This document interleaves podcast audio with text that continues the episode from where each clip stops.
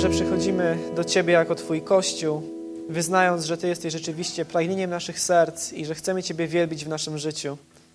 I Panie, swoją nadzieję na to, aby móc Cię wielbić, pokładamy w Twoim Słowie, które jest godne zaufania, które jest bezbłędne i nieomylne, które jest Twoim świętym Słowem, wyrazem Twojej woli dla naszego życia. I dzisiaj, Panie, powierzamy się Tobie, abyś prowadził nas w poznawaniu tego Słowa, abyśmy przyjęli je z wiarą, jak na to zasługuje i wypełniali je każdego dnia. Prosimy Cię, Panie, o to w imię Jezusa Chrystusa. Amen. Jesteśmy e, w Dziejach Apostolskich w naszej serii Ad Fontes do źródeł, w której przyglądamy się temu, jak Kościół wyglądał na początku, jak wyglądał w pierwszych latach, kiedy się rozwijał. I dzisiaj y, jesteśmy w rozdziale 19, wersety 8 do 20. Jest to dla mnie bardzo, bardzo interesujący fragment. Mam nadzieję, że będzie również dla Was. Ale zanim do niego przejdziemy, to takie krótkie przypomnienie, co się właściwie teraz dzieje w tej księdze i, i w jakim miejscu jesteśmy. Mamy drugą podróż mis, y, misyjną już y, za nami Paweł przebył wiele tysięcy kilometrów, głosząc Ewangelię, zakładając kościoły, umacniając już istniejące kościoły. Wrócił do Antiochii, po czym z Antiochii, która była jego jakby bazą wypadową, wyruszył w trzecią podróż misyjną, która trwała około pięć lat. W roku 53 wyrusza w drogę, jest to więc około 20 lat po zmartwychwstaniu Jezusa. Paweł przechodzi przez Galację i Frygię, zmierza do Efezu. Mówiliśmy już tydzień temu o tym, że Efez był potężnym miastem, prawdopodobnie około 200 tysięcy mieszkańców. Paweł w Efezie już był, kiedy wracał z drugiej podróży misyjnej. Krótki czas tam spędził, głosił Ewangelię i Żydzi w synagodze w Efezie prosili go, nalegali, żeby pozostał dłużej, ale Paweł nie zgodził się. Wrócił do, do, do Palestyny. Natomiast w międzyczasie, pomiędzy drugą i trzecią podróżą misyjną Pawła, działali tam Pryska i Akwila, o których mówiliśmy również tydzień temu, jak i Apollos. I tydzień temu też czytaliśmy o kilkunastu uczniach Jana Chrzciciela, których Paweł spotkał, kiedy już przybył w końcu do Efezu i których poprowadził do wiary w Jezusa, którego Jan Chrzciciel zapowiadał i których w końcu ochrzcił. I dzisiaj będziemy się przyglądać temu, jak się rozpoczęła służba Pawła w Efezie, jak się rozwijała i mamy przed sobą spore zadanie, dlatego że w około 40-45 minut musimy omówić dwa lata z życia apostoła Pawła. Dwa lata, które ten tekst właśnie, właśnie omawia. Mam nadzieję, że z Bożą pomocą damy radę. Więc możemy przejść do tekstu. 19 rozdział, wersety 8 do 20, ale najpierw skupimy się na, na części 8 do 12. Przeczytam od 8 do 12 wersetu. Następnie Paweł udał się do synagogi. Tam przez trzy miesiące odważnie i otwarcie głosił, dyskutował i przekonywał o sprawach dotyczących Królestwa Bożego. Kiedy jednak niektórzy upierali się przy swoim, odmawiali wiary i wobec tłumów znieważali drogę Pana, odłączył się od nich, oddzielił uczniów i codziennie rozprawiał w szkole Tyranosa. Działo się to przez dwa lata. Także wszyscy mieszkańcy Azji, zarówno Żydzi, jak i Grecy, usłyszeli słowo Pana. Bóg też przez ręce Pawła w niezwykły sposób okazywał swoją moc. Było nawet tak, że wkładano na chorych chustki lub przepastki, które dotknęły jego ciała. To wystarczało, aby ustępowały choroby, a złe duchy wychodziły. Zatrzymamy się póki co w tym, w tym miejscu. Więc Paweł, zgodnie ze swoim zwyczajem, który praktykował prawie w każdym mieście, do którego trafił, e, zaczyna od synagogi. Idzie do miejsca zgromadzeń Żydów, do takiego centrum religijnego i kulturowego ich społeczności, jako że no, najmniej jakby było kroków do przejścia, e, aby właśnie Żydom zwiastować Ewangelię, jako że Żydzi byli narodem wybranym, oczekiwali na Mesjasza, oczekiwali na Jezusa, e, nie wiedząc o tym, że to będzie właśnie Jezus, i oczekiwali na Królestwo Boże. I to jest e, bardzo ważny wątek. Chciałbym się na chwilkę nad tym zatrzymać. Królestwo Boże, e, jak mówi werset ósmy, było treścią zwiastowania apostołów, apostoła Pawła i apostołów w ogóle, ale przedtem jeszcze Królestwo Boże było jednym z głównych wątków zwiastowania samego Jezusa. Dlatego, że Żydzi, właśnie członkowie narodu wybranego, oczekiwali dnia zapowiadanego w Starym Testamencie, kiedy Bóg, który jest najwyższym władcą wszystkiego, co istnieje, w końcu w widzialny sposób wyegzekwuje swoją władzę, zainterweniuje w historię świata, osądzi to, co złe, rozwiąże problem cierpienia, problem grzechu, cierpienia, ucisku i w końcu śmierci. Ucisku na przykład takiego jak ten, którego doświadczali Żydzi z rąk Rzymian, pod których okupacją wtedy byli. I jednocześnie ten dzień, ten dzień Bożej interwencji, ten dzień pański, który zapowiadali prorocy, miał być początkiem nowego świata. Świata wolnego od niesprawiedliwości i grzechu, a pełnego pokoju, błogosławieństwa i dobra. I ten świat miał trwać wiecznie. I w związku z tym, kiedy Jezus rozpoczął swoją publiczną służbę, to Ewangelia Marka mówi nam o tym, że jednym z zasadniczych części jego przesłania było właśnie to, że mówił: Wypełnił się czas i bliskie jest Królestwo Boże. Opamiętujcie się i wierzcie Ewangelii. I Nowy Testament pokazuje, że to Boże Królestwo, na które czekali Żydzi, nadeszło właśnie poprzez osobę Jezusa, jako wcielonego Bożego Syna.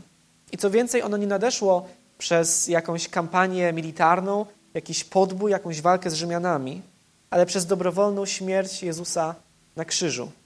Dlatego, że największym złem, od którego nie tylko Żydzi, ale wszyscy ludzie muszą być uwolnieni, największym uciskiem i niewolą jest niewola grzechu. Grzechu, który jest stanem ludzkiego serca zbuntowanego przeciwko Bogu. Więc dlatego Jezus, widzimy to w Ewangelii, dobrowolnie bierze na siebie konsekwencje tego grzechu, Boży gniew z powodu naszego nieposłuszeństwa. Jezus sam ponosi naszą karę, karę, która nam była należna i umiera, a trzy dni później zmartwychwstaje. I przez swoje zmartwychwstanie ogłasza, że rzeczywiście był Synem Bożym, rzeczywiście jest Synem Bożym i że ta Jego ofiara za nasze grzechy została przyjęta przez Boga. I dzięki temu każdy, kto zaufa Mu jako Zbawicielowi, otrzyma przebaczenie grzechów, jak i udział w tym Bożym Królestwie, na które Żydzi czekali. Udział zarówno już tu i teraz, jak i w całej pełni, wtedy, kiedy to Królestwo obejmie ostatecznie całą rzeczywistość. Takie było sedno zwiastowania Jezusa, ale to też właśnie jest sedno zwiastowania apostoła Pawła. To Paweł głosi, do tego przekonuje, jak mówi ten werset ósmy, przekonuje Żydów w Efezie, podobnie jak to robił przez e, cały czas w każdym innym miejscu, w którym się znalazł. I robi to przez trzy miesiące. I chociaż na początku jego słuchacze w Efezie byli bardzo otwarci, tak jak wspomniałem, naciskali na Pawła, żeby został dłużej za pierwszym razem, kiedy tam się znalazł, to teraz słuchacze Pawła, Żydzi w synagodze w Efezie, powielają schemat, który powtarzał się tak naprawdę prawie w każdym poprzednim miejscu, w którym Paweł się znalazł.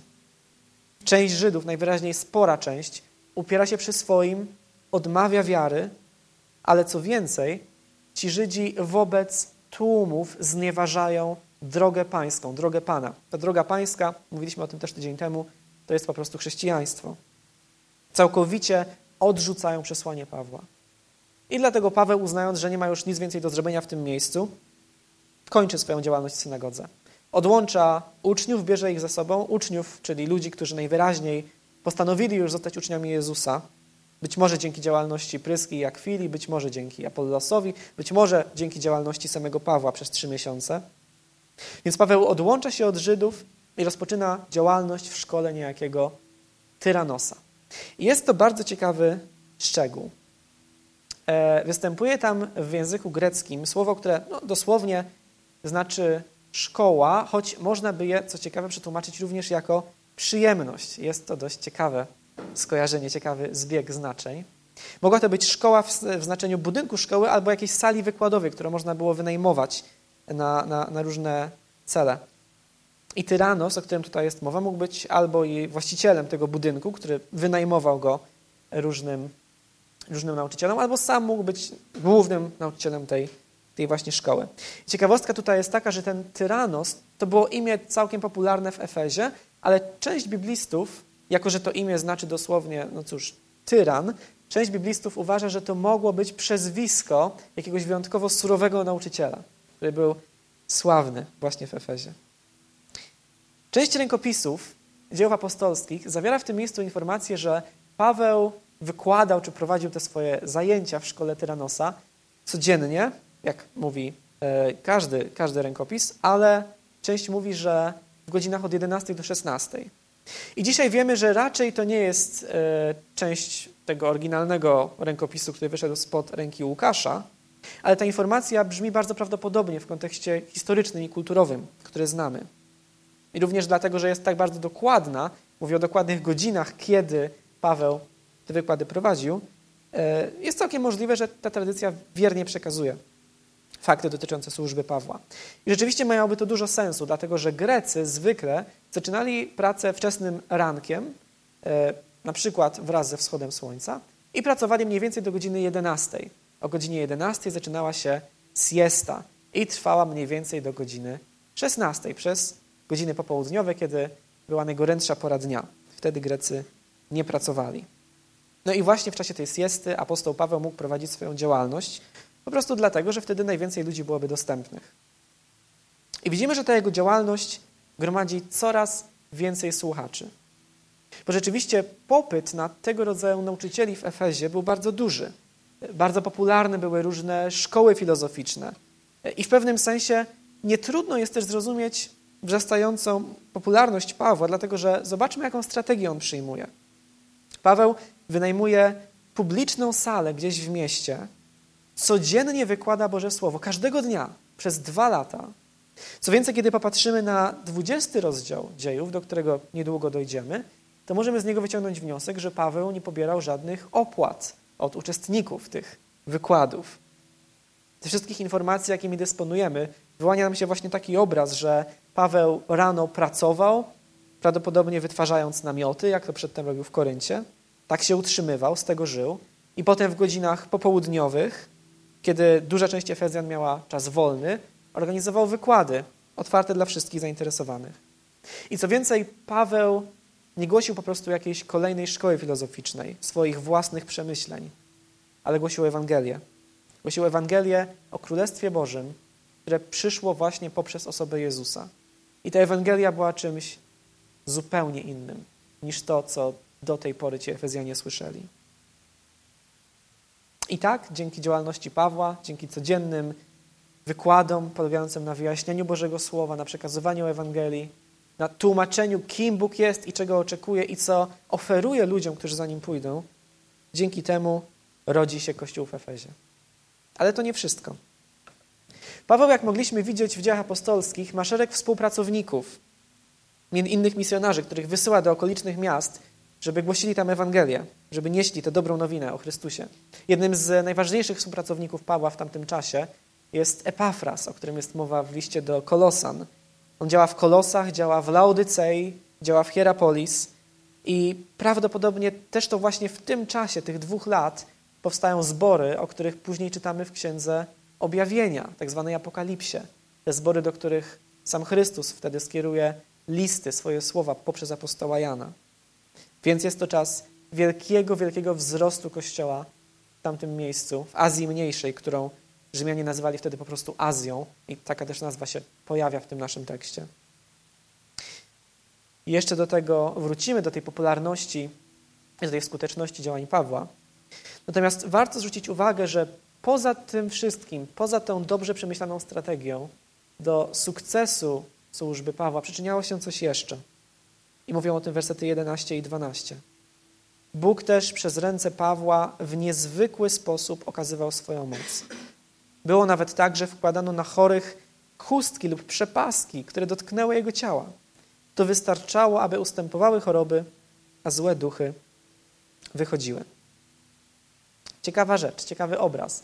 Te chustki i przepaski, o których tutaj jest mowa, to były prawdopodobnie takie przepaski, które na przykład obowiązywało się wokół czoła, żeby wchłaniały pot, kiedy człowiek pracował fizycznie.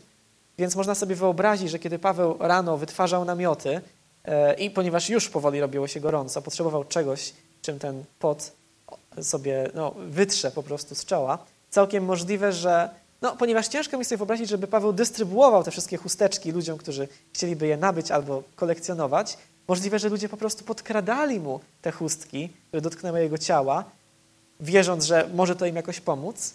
I co my tutaj widzimy? To rzeczywiście się dzieje. Znaczy, rzeczywiście spocone chustki z pracy Pawła, które dotknęły jego skóry, sprawiają, że ludzie zostają uzdrowieni a demony wychodzą. Niezwykła rzecz, dziwna rzecz, zwłaszcza dla protestantów chyba. Natomiast trzeba zwrócić uwagę na kilka szczegółów. Pierwszy szczegół jest taki, że jest powiedziane, że były to niezwykłe cuda.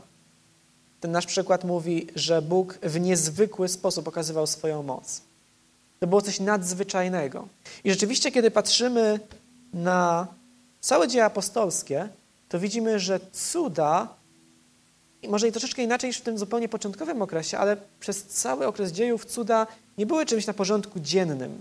To nie było tak, że apostołowie wstawali rano i już planowali całą, całodzienną służbę uzdrawiania, wypędzania demonów w każdym zakątku miasta. To nie do końca tak było. Rzeczywiście na samym początku, na przykład w Jerozolimie widzimy, że tych cudów jest naprawdę dużo, choć one głównie dzieją się właśnie poprzez apostołów, nie poprzez wszystkich chrześcijan, ale później nie jest ich aż tak wiele. W służbie samego apostoła Pawła rzeczywiście cuda się pojawiały, ale znowu nie było ich aż tak dużo. W rozdziale 13 pojawia się jeden cud, w 14 są wzmianki o wielu, choć nie są szczegółowo opisane, w 16 kolejny cud. I to właściwie na tyle. I w związku z tym myślę, że to jest ważne, kiedy słyszymy na przykład o tym, że dzisiaj różni nauczyciele czy kaznodzieje wzywają nas do tego, abyśmy poszukiwali jako Kościół takiego życia, jakie było w dziejach apostolskich. I oczywiście jest to do pewnego stopnia e, słuszne wezwanie i w zasadzie to też jest nasz cel, kiedy, kiedy czytamy tę księgę i studiujemy ją tutaj w naszym zborze. Natomiast co za tym stoi, to często jest takie wezwanie, takie pragnienie, żebyśmy każdego dnia czynili cuda, żebyśmy wychodzili na ulicę i sprawiali, że ludzi przestaje boleć głowa albo wydłużają mi się nogi, bo zwykle do tego te cuda się sprowadzają w wykonaniu tych, tych ulicznych uzdrowicieli. Jednak tego rodzaju cuda, które tutaj opisuje Łukasz, które dokonywały się nam nawet przez przepaski czy chustki Pawła, jest powiedziane, były nadzwyczajne, niezwykłe, nie były na porządku dziennym, ale rzeczywiście Efes był pod tym względem miejscem szczególnym. Dlaczego? Do tego jeszcze za chwilę wrócimy. Drugi szczegół jest taki, że werset jedenasty mówi: Bóg też przez ręce Pawła okazywał niezwykły sposób swoją moc. To nie Paweł sam w sobie emanował jakąś nadprzyrodzoną siłą, która przenosiła się na jego chustki, uzyskujące magiczne właściwości. Nie, to raczej sam Bóg wtedy, kiedy chciał i w taki sposób, w jaki chciał, wykorzystywał Pawła, żeby poprzez niego czynić cuda. I ponieważ mówimy o suwerennym Bogu, w żaden sposób nie można założyć, że jest to jakiś wzór na wszystkie czasy. I jeżeli na przykład uda nam się podkraść pustkę jakiegoś apostoła, no apostołów dzisiaj już nie ma, ale może pastora?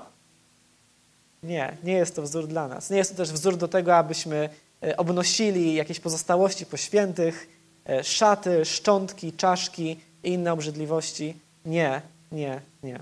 Absolutnie czegoś takiego jak kult relikwii albo ich nadzwyczajna moc w Biblii obecne nie jest. Jest to nadzwyczajna sytuacja i to Łukasz wprost mówi.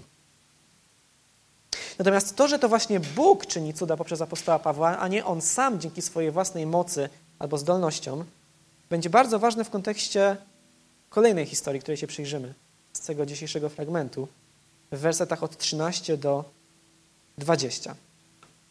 Więc przejdźmy dalej. Łukasz mówi, że niektórzy wędrowni egzorcyści żydowscy również próbowali wzywać imienia Pana Jezusa nad ludźmi opanowanymi przez złe duchy. Mawiali, zaklinam was przez Jezusa, którego głosi Paweł. Tak czyniło siedmiu synów niejakiego Skewasa, arcykapłana żydowskiego. Jednego razu zły duch odpowiedział: Jezusa znam i wiem, kim jest Paweł, lecz wy kim jesteście? Następnie człowiek, w którym był zły duch, rzucił się na nich, pokonał obu i pobił ich tak, że nadzy i poranieni uciekli z tego domu. Dowiedzieli się o tym wszyscy Żydzi i Grecy mieszkający w Efezie. Padł na nich strach i zaczęto wywyższać imię Pana Jezusa. Wielu też tych, którzy uwierzyli, przychodziło, wyznawało i ujawniało swoje praktyki. Pokaźna liczba osób, które zajmowały się magią, poznosiła księgi i publicznie je paliła.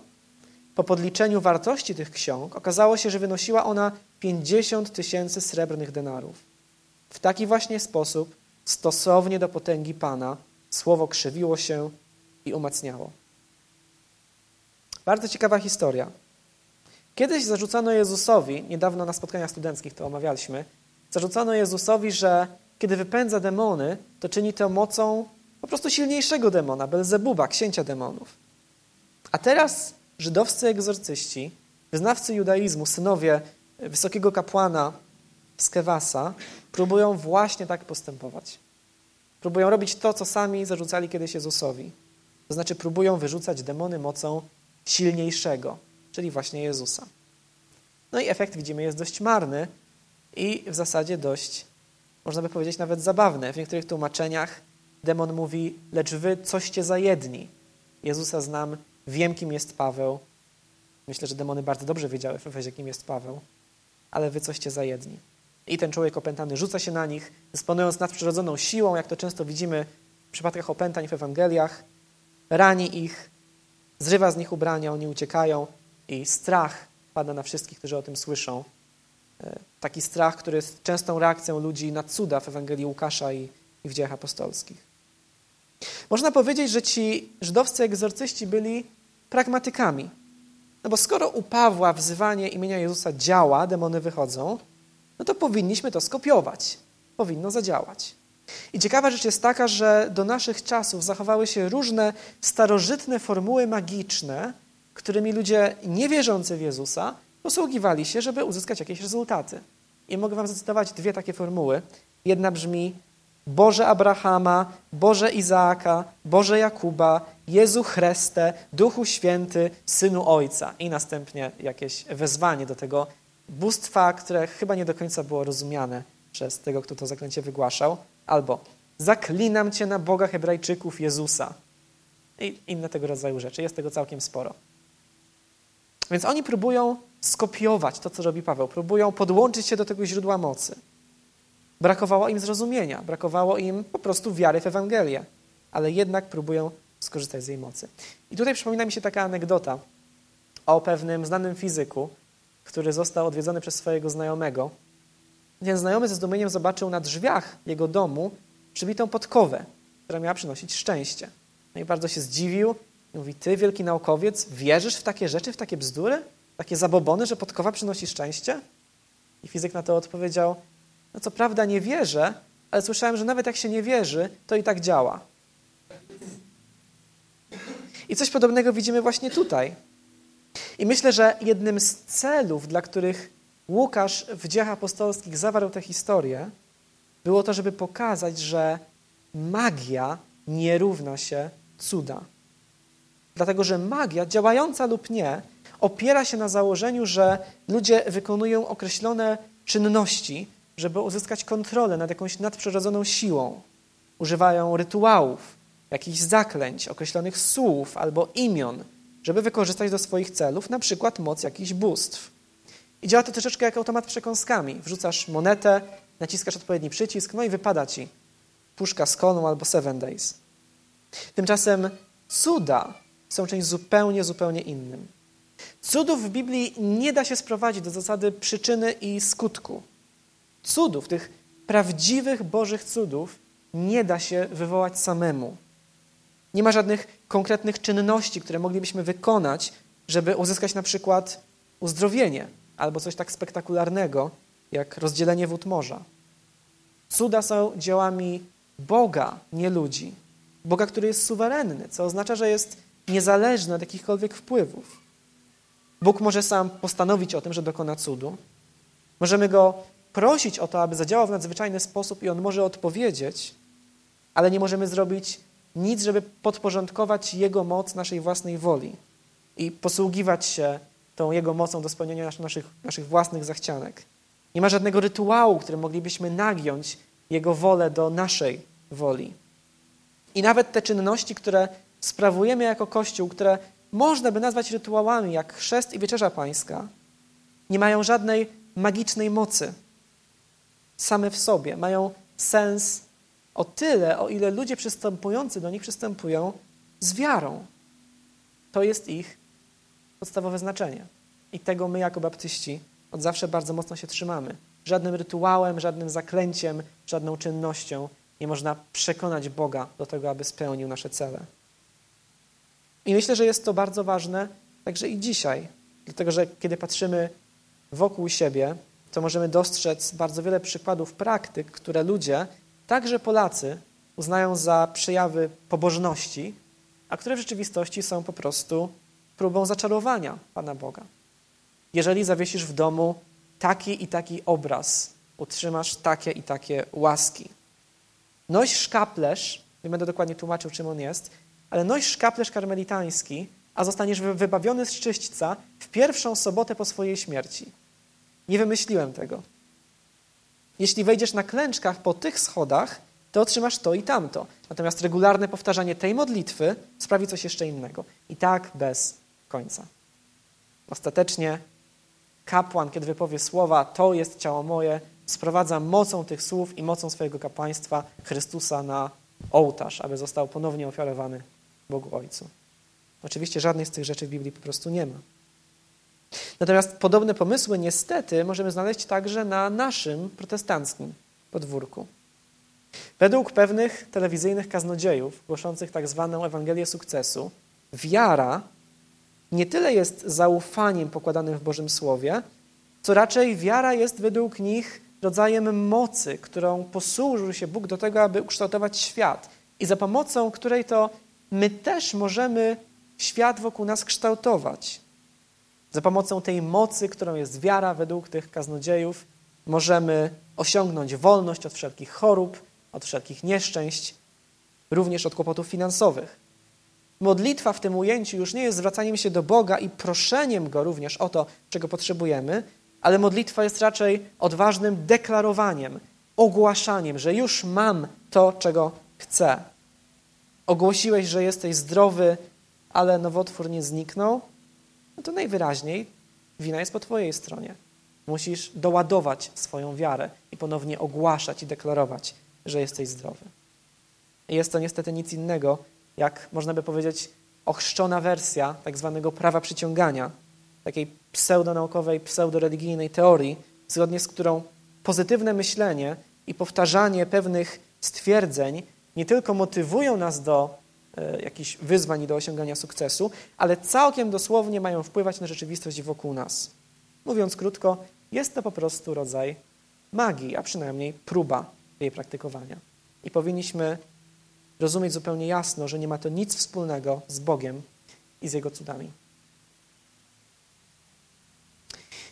Kiedy patrzymy na werset 18, na to, co dzieje się dalej, możemy zauważyć, że bardzo wiele Efezjan, którzy być może dopiero co zostają chrześcijanami, być może zostali nimi już jakiś czas temu, bardzo wielu Efezjan przychodzi, wyznaje i ujawnia swoje praktyki. I chodzi tutaj właśnie o praktyki magiczne, jak pokazuje werset 19. O ile Ateny, w których już byliśmy wraz z Pawłem w naszej serii kazań, o ile Ateny były znane z filozofii, Korynt był znany z prostytucji, o tyle Efes był znany między innymi z magii. I o ile ci żydowscy egzorcyści próbowali czegoś w rodzaju synkretyzmu religijnego, czyli łączenia różnych religii, troszeczkę chrześcijaństwa, troszeczkę judaizmu, o tyle ludzie prawdziwie nawróceni w tym fragmencie dobrze rozumieją, że łączenie chrześcijaństwa z jakąkolwiek inną duchowością jest po prostu niemożliwe. Dlatego ci, którzy praktykowali magię, przychodzą ze swoimi księgami i palą je. I okazuje się, że ich wartość wynosiła 50 tysięcy srebrnych denarów. Jakby to można było przeliczyć na nasze dzisiejsze polskie standardy. Na przykład można by powiedzieć, że 50 tysięcy denarów to jest 137 lat pracy robotnika bez ani jednego dnia wolnego. Ciężko to sobie troszeczkę wyobrazić, więc można to przeliczyć troszeczkę inaczej. Za taką sumę, za sumę 50 tysięcy srebrnych denarów, można by wynająć tysiąc robotników na całe dwa miesiące, bez przerwy. Potężna, potężna suma. I książki, które są tyle pieniędzy warte, są palone. Kiedy na to patrzymy, no to może nam się to wydać troszeczkę barbarzyńskie. Ja sam, jako wielki miłośnik czytania, kiedy słyszę o tak wielu książkach palonych na stosie, wzdrygam się z przerażeniem. Również różne skojarzenia mogą nam się nasuwać. Skojarzenia z inkwizycją czy indeksem ksiąg zakazanych w średniowieczu, choć właściwie ten indeks funkcjonował aż do XIX wieku w Kościele Rzymskim. albo na przykład z nazistami, którzy palą książki, które były nieprawomyślne dla systemu, który przyjęli. Natomiast musimy zwrócić uwagę na znowu kilka rzeczy, które tego tekstu dotyczą. Po pierwsze, to palenie książek to nie była czystka światopoglądowa. To nie było tak, że chrześcijanie e, chcieli wtargnąć do każdego domu w Efezie, zabierali te książki siłą i palili je na stosach. Nie, ludzie dobrowolnie je przynosili. To jest pierwsza rzecz. Druga rzecz jest taka, że to palenie książek nie było po prostu wyrazem pogardy dla wiedzy czy czymkolwiek w tym rodzaju. Dlatego, że to nie były po prostu książki reprezentujące inne światopoglądy. To nie chodzi o to, że na przykład jeżeli jesteś chrześcijaninem, a interesujesz się też innymi religiami, masz w domu na przykład Koran, to powinieneś go dzisiaj wieczorem spalić. Nie, nie o to tutaj chodzi. To nie były po prostu książki prezentujące inne religie. To były całkiem wprost książki służące do praktykowania magii. I jeżeli rzeczywiście jest tak, jak uważamy jako chrześcijanie, że świat duchowy istnieje i wpływa na nasze życie, czasem może wpływać bardzo negatywnie, jeżeli rzeczywiście jest tak, że praktykowanie magii, jeżeli nie jest tylko udawaniem i zabawą, chociaż to też może nie jest najlepszy pomysł, ale jeżeli jest rzeczywiście próbą sięgnięcia po jakąś nadprzyrodzoną moc, to jest to po prostu moc demoniczna, jak pokazuje Biblia. Jeżeli rzeczywiście tak jest, to nawróconych Efezjan, którzy palą swoje dawne księgi magiczne, myślę, że o wiele łatwiej nam zrozumieć. I myślę, że można by ten obraz porównać do obrazu wyzwolonych niewolników, którzy z radością wspólnie, śpiewając, klaszcząc i świętując, palą swoje baty i palą swoje zerwane kajdany. Coś takiego tutaj się dzieje. Łukasz trzy razy w tym tekście umieszcza takie podsumowania całego tego dwuletniego okresu. Najpierw mówi w wersecie dziesiątym, że służba Pawła działa się przez dwa lata, także wszyscy mieszkańcy Azji, chodzi o Azję mniejszą, nie o cały kontynent, zarówno Żydzi, jak i Grecy usłyszeli słowo Pana. I domyślamy się, że jest to pewna hiperbola, pewne celowe wyolbrzymienie. Natomiast Łukasz chce pokazać, że Ewangelia stała się dostępna dla całego tego regionu. Nie było miejsca, do którego ona by nie dotarła. Potem werset 17 mówi, że o tym nieudanym egzorcyzmie synów z Kewasa dowiedzieli się wszyscy Żydzi i Grecy mieszkający w Efezie. Padł na nich strach i zaczęto wywyższać imię Pana Jezusa. I w końcu werset 20. W związku z tym a, to nie ten. W taki właśnie sposób, stosownie do potęgi Pana, słowo krzywiło się i umacniało. Więc ma miejsce ogromny, ogromny wzrost Kościoła, można by wręcz powiedzieć przebudzenie w tamtym regionie. I rzeczywiście, nawet kiedy spojrzymy na źródła niechrześcijańskie z tamtego regionu, to widzimy, że chrześcijaństwo bardzo mocno tam się zakorzeniło. I chciałbym Wam pokazać jeden przykład. Na początku II wieku, a więc kilkadziesiąt lat po tych wydarzeniach, Pliniusz Młodszy, czyli rzymski zarządca Pontu i Bitynii, regionów północno-zachodniej Azji Mniejszej, Pliniusz Młodszy napisał list do cesarza z prośbą o radę. O radę, jak powinien postępować w stosunku do ludzi, których oskarżano o bycie chrześcijanami. I tak Pliniusz uzasadnia pilność całej tej sprawy. Wielu jest narażonych na niebezpieczeństwo. Liczni bowiem ludzie w różnym wieku, różnego stanu i obojga płci są i zostaną jeszcze wezwani na śledztwo. Nie tylko bowiem miasta, ale i osady oraz wioski opanowała zaraza tego przesądu. To mowa o chrześcijaństwie, jakby ktoś nie rozumiał. Zdaje mi się jednak, mówi Pliniusz, że można ją zahamować i z niej wyleczyć. Jest bowiem rzeczą pewną, że już znowu zaczęto odwiedzać opuszczone świątynie, wznawiać zaniedbane przez długi czas uroczystości religijne. Chodzi o pogańskie uroczystości religijne oraz tu i ówdzie sprzedawać mięso na ofiarę, na które w ostatnich czasach rzadko nadarzał się kupiec. Z czego łatwo można wywnioskować, jaka liczba ludzi może się poprawić, o ile by tylko dano im możliwość wyrażenia skruchy. Skruchy z powodu przyjęcia wiary w Jezusa. I myślę, że warto tutaj wspomnieć, jak dokładnie w wykonaniu Pliniusza wyglądało to danie sposobności wyrażenia skruchy. Otóż Pliniusz pytał oskarżonych, czy są chrześcijanami, raz, drugi i trzeci. Jeżeli powiedzieli, że nie są albo że przestali być, to musieli złożyć ofiary bóstwom, musieli uczcić posąg cesarza i w końcu musieli złorzeczyć Chrystusowi. Jeżeli to zrobili, byli wolni. Ale jeżeli trzy razy, pomimo ostrzeżeń, potwierdzali, że są chrześcijanami, wtedy Pliniusz kazał ich po prostu odprowadzić na śmierć. I można by jeszcze długo mówić o chrześcijanach z Azji Mniejszej, opowiadać ich niezwykłe historie, ale dzisiaj powiem tylko tyle. Jestem niezwykle wdzięczny Bogu za wiele, wiele bohaterów wiary w historii Kościoła, ale w szczególny sposób jestem wdzięczny za służbę apostoła Pawła. Od tego rozpoczęło się to wielkie, wielkie przebudzenie, które ogarnęło Azję Mniejszą. Na podsumowanie tego dzisiejszego tekstu chciałbym powiedzieć jeszcze dwie rzeczy na sam koniec. Dwie myśli. Pierwsza myśl jest taka, że ten fragment pokazuje nam, że głoszenie Ewangelii w świecie, w którym działają złe moce, jest czymś znacznie więcej niż przekonywaniem ludzi za pomocą argumentów. Głoszenie Ewangelii, jak pokazuje nam Nowy Testament, jest częścią duchowej walki. Dlatego, że świat nie jest neutralnym gruntem. Świat, jak pokazuje Biblia, jest w pewnym sensie terenem okupowanym przez szatana. Szatana, który trzyma ludzi w duchowej niewoli, który otępia ludzi i zaślepia naprawdę o Bogu. I owszem, ostatecznie jesteśmy sami sobie winni, dlatego że my, jako ludzie z własnej woli, poddaliśmy się pod wpływ szatana, kiedy razem z naszymi prarodzicami, Adamem i Ewą, odrzuciliśmy Bożą miłość. Ale kiedy ją odrzuciliśmy, to nie uzyskaliśmy niezależności, na której tak bardzo nam zależało, ale raczej wpadliśmy w szpony tego, który nas zwiódł. I w związku z tym zbawienie, jak to też pokazują te fragmenty, które widzicie za mną, albo też fragment, który pastor Robert czytał na początku, zbawienie jest czymś więcej niż przebaczenie grzechów. Jezus umarł za nas na krzyżu, aby przebaczyć nam grzechy. To jest absolutna podstawa, ale uczynił coś jeszcze więcej.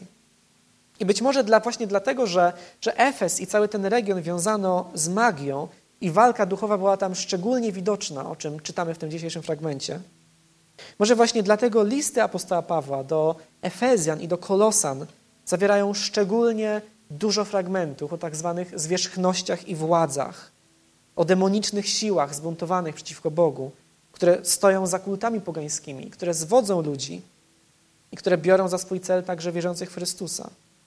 I Paweł pokazuje w tych listach, że te demoniczne siły są dla ludzi ogromnym zagrożeniem, ale ci, którzy ufają Chrystusowi, nie mają się czego bać, dlatego że Chrystus zwyciężył je przez swoją śmierć i przez swoje zmartwychwstanie. Krzyż i pusty grób Jezusa ukazują nam Go nie tylko jako ofiarę za nasze grzechy, ale także jako zwycięzcę nad siłami ciemności. I mógłbym o tym mówić bardzo wiele, dlatego że jest to jeden z moich ulubionych tematów.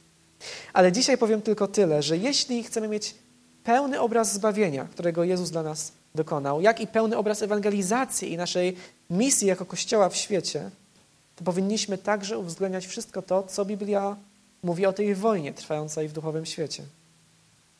To jest pierwsza myśl.